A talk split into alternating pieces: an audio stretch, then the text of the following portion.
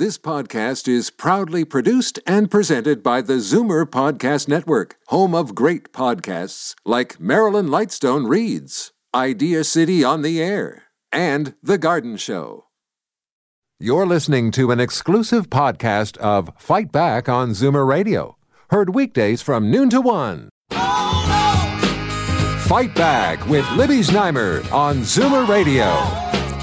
Welcome back.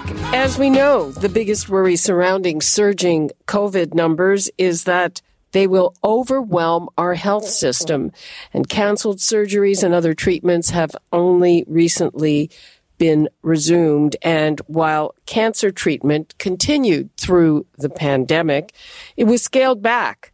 We've already heard somewhat about the consequences of that. Well, now a new study in the British Medical Journal has quantified some of the damage, and that is based on cases in the United Kingdom and here in Canada. And one finding, for example, is that delaying a patient's cancer treatment by four weeks could increase the risk of death by about 10%. I would like to hear from you if you or a loved one or a friend is in that situation where there was some part of treatment that was put off, that it was difficult accessing something, anything related to the impact on cancer treatment. We know that even cancer diagnoses were reduced during. People just didn't get diagnosed. They couldn't go to the doctor.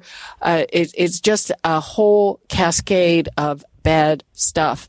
The numbers to call 416-360-0740, toll free 1-866-740-4740. And now let's go to Dr. Timothy Hanna, who is an associate professor of oncology at Queen's University School of Medicine and a clinician scientist at the Ontario Institute for Cancer Research. Dr. Hanna, thanks for joining us. Well, thanks, Libby. Thanks for having me on the air. Okay, well, um, you examine the impact on uh, a wide range of cancer treatments. Uh, just uh, go over what they are, please. For sure. So, in our study, we investigated seven different major cancers uh, that were treated with the three major kinds of cancer treatment surgery, radiation, and drug therapy. The cancers that we looked at were bladder cancer, breast cancer, colon, rectum, lung, cervix, and head and neck cancer. Okay, and what did you find? So, in this study, we, we found that uh, among the over 1.2 million people that had high quality data that we could investigate, that with a treatment delay of four weeks, that there was a, a significantly increased risk of death among 13 of the 17 forms of cancer treatment that we looked at. Uh, and furthermore, what we, what we found was that as these delays mounted, the increase on the chance of death increased.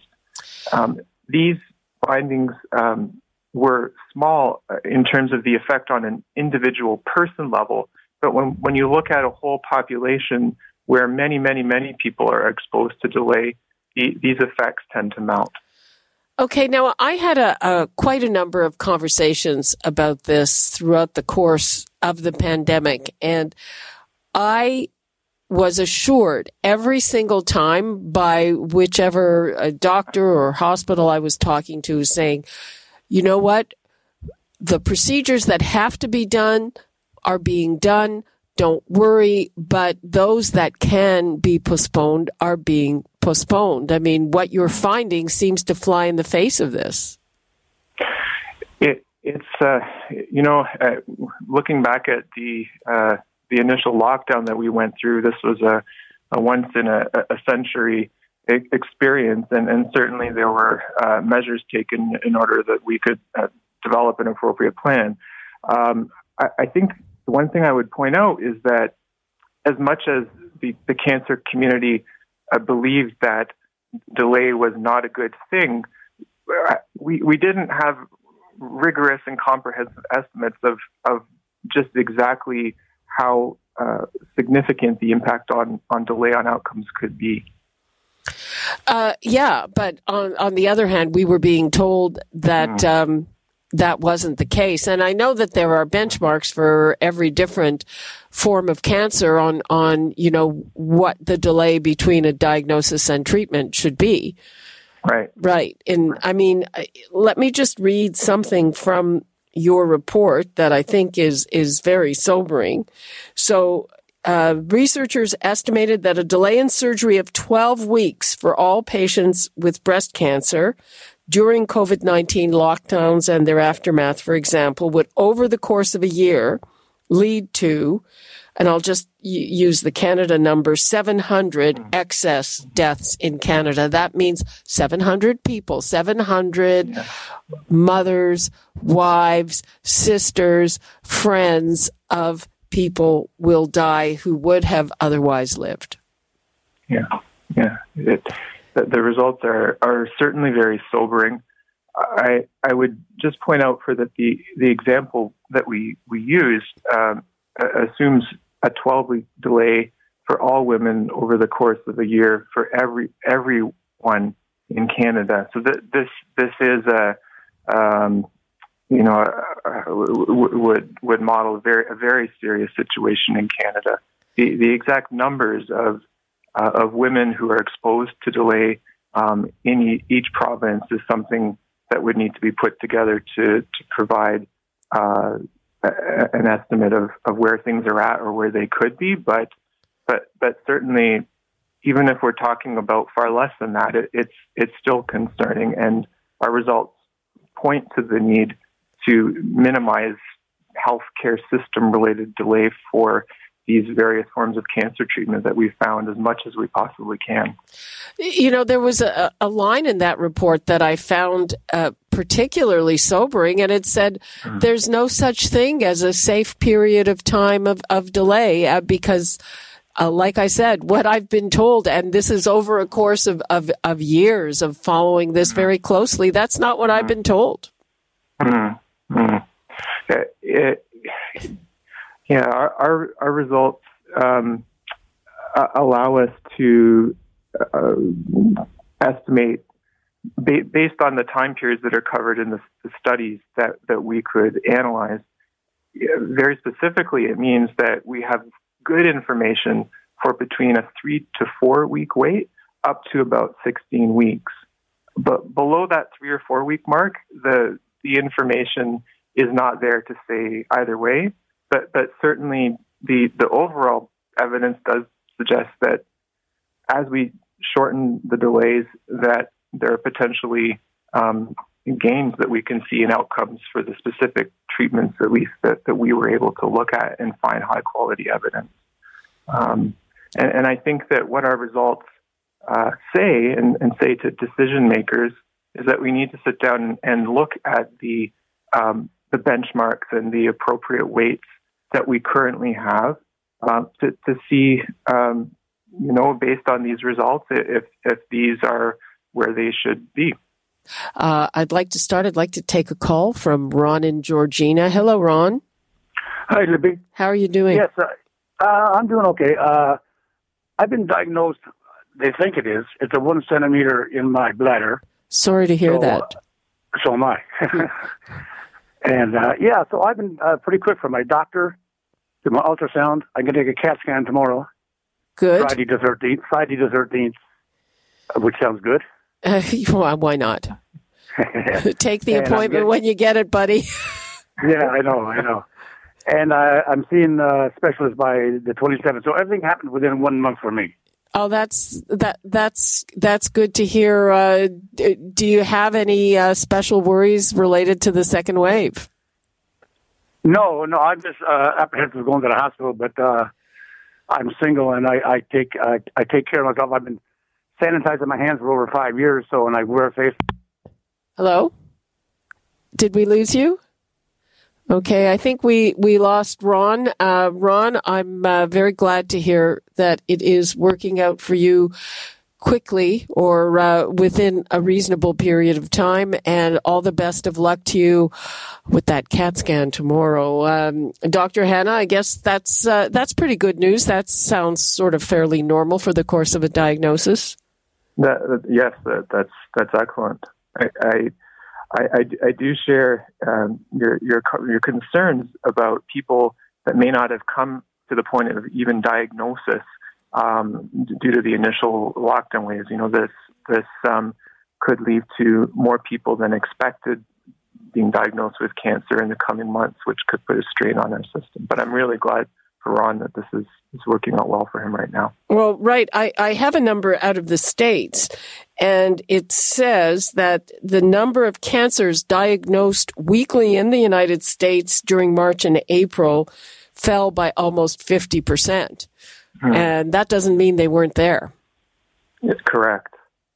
Yes, it's it's a it's an issue very very likely of diagnostic delay, and um, and and when that happens, um, it it could mean that the person presents with a, a, later stage of disease at the time that they do come to medical attention, which means outcomes uh, may not be as as good, and the treatment could be more involved. Instead of say just having a small surgery, now you might need a bigger surgery or a, a surgery plus drug therapy and maybe even radiation. Hmm. Hmm. Um, yeah. I mean, do you have any idea of what we are or will be facing on that note in terms of diagnosis, delayed diagnoses? So, so it it it is hard when you, you you see these large groups of missing patients to know exactly what's happened to them and, until they do come out of the the woodwork, as it were.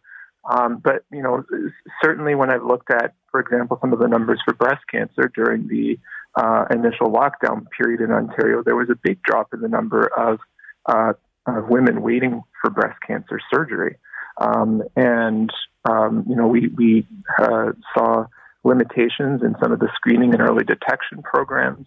Um, we've uh, we're, we're um, we've seen that people uh, have had trouble accessing their GP, or there there are concerns about, as, as Ron was saying, apprehension about going to the hospital and, and apprehension about um, the risks of leaving their house and, and being exposed to COVID nineteen, um, and limitations in uh, in radiology, so waiting for for imaging, and, and and all of these things can mean that it could be longer for people to um, enter that phase where they have a cancer diagnosis and, and now start to consider treatment. Well, and, and so, yeah, go ahead. Uh, yeah, I, I, was going to say. I mean, I know uh, personally, and other people I know, our our mammograms were delayed. I wasn't worried about it because there was no urgency to it. It was screening, but uh, let's see, I was supposed to have it in March or April, and uh, I, I, ended up with it in July. I mean, it was honestly no big deal, but mm-hmm. um, it could have been a big deal, right? It it, it could have been. I mean, the, these these tests are done for, for a reason. To so so there there are there is that percent of women that that something will be found. Okay, uh, I want to take a call from Bert in Kitchener. Hello, Bert. Hi, Libby. I've talked with you before. Hi. Hope you're getting along okay. How are you? I'm just calling to say that I have no complaint with the uh, amount of service I'm getting. Uh, I've been diagnosed less than a month ago with lung cancer. I'm sorry to hear that. Oh, so am I. uh, but I have uh, had uh, diagnostic care, um, scans, uh, getting three different scans altogether. I've had some uh, drug care already, and uh, everything's come along fairly quickly. I haven't noticed any real delays. Um, I think this kind of care was accounted for before the virus came along. Uh huh. When were you diagnosed? Uh, uh, close to the first of October, just a little after. Oh, so it's really fresh. Yeah, it came on fast. So it just hadn't bothered me before that. And uh, so I have more uh, scans coming up. Uh, and I have a biopsy coming up tomorrow morning. Not looking forward to that. Mm. a probe they put in the side to determine what type of cancer and then what type of treatment after. But I have no complaints about the uh, speed, about the, uh, speed of treatment and diagnosis. So I think we're being looked after okay that way. Well, I'm I'm happy to hear that. That's uh, that's good news, and and I hope that you get a lot more good news throughout oh, the process. I hope so too. And uh, Absolutely. I should mention maybe the good care is maybe it's just localized at Grand River Hospital in Kitchener. It's been excellent. Oh, there's lots of good care around this province. We're very fortunate. Yeah, I think so too. Except for the long-term care people. Oh. Wow.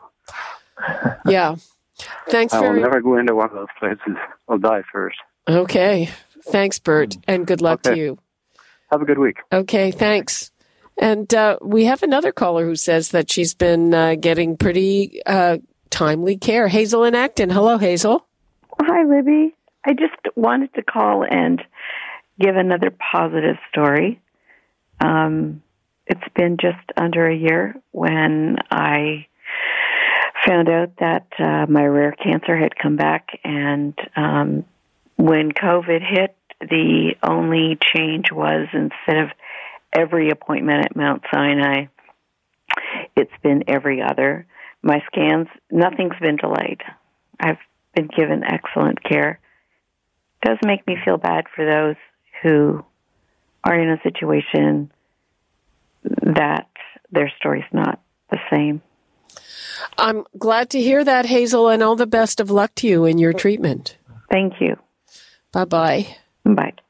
Okay, well, th- that's the good news. We're hearing from people. Um, it seems that they've been recently diagnosed kind of in this nice period between lockdowns and circuit breakers or whatever. Um, Dr. Hanna, um, Yeah. what do you think that going forward, what do you think the situation will be? Are we going to see more rationing of cancer care because uh, of the second wave? Uh, we're, we only have about a minute left. Right. So, so I, I am, uh, I've been really impressed with what Cancer Care Ontario um, managed during the first wave. I think that we need to be vigilant going into the second wave as there are increasing pressures on the healthcare system. Our findings from uh, this BMJ study indicate that there's very good reason to be vigilant and to be careful and to make sure our patients who develop cancer wait as, as short as possible. And I, I do trust Cancer Care Ontario and our decision makers to keep prioritizing that. And now they have all the more reason to, to do so. Okay, well, uh, thank you so much, and uh, good, great to know the the real truth behind that study. Appreciate that very much, Dr. Timothy Hanna. Thank you. Thank you, Libby. It's a pleasure. Okay, all right. Um, Free for All Friday is coming up tomorrow. If you didn't have a chance to get through, or if uh, there's something you want to add to all the conversations we've had this week, and who knows what we're going to be facing as of Toronto, because as of tomorrow, not Toronto, because we are getting those new modeling numbers this afternoon, and I have a hunch that uh, it's not going to be great news. Right now, that's all the time we have for today. You're listening to an exclusive podcast of Fight Back on Zoomer Radio, heard weekdays from noon to one. You're listening to an exclusive podcast of Fight Back on Zoomer Radio, heard weekdays from noon to one.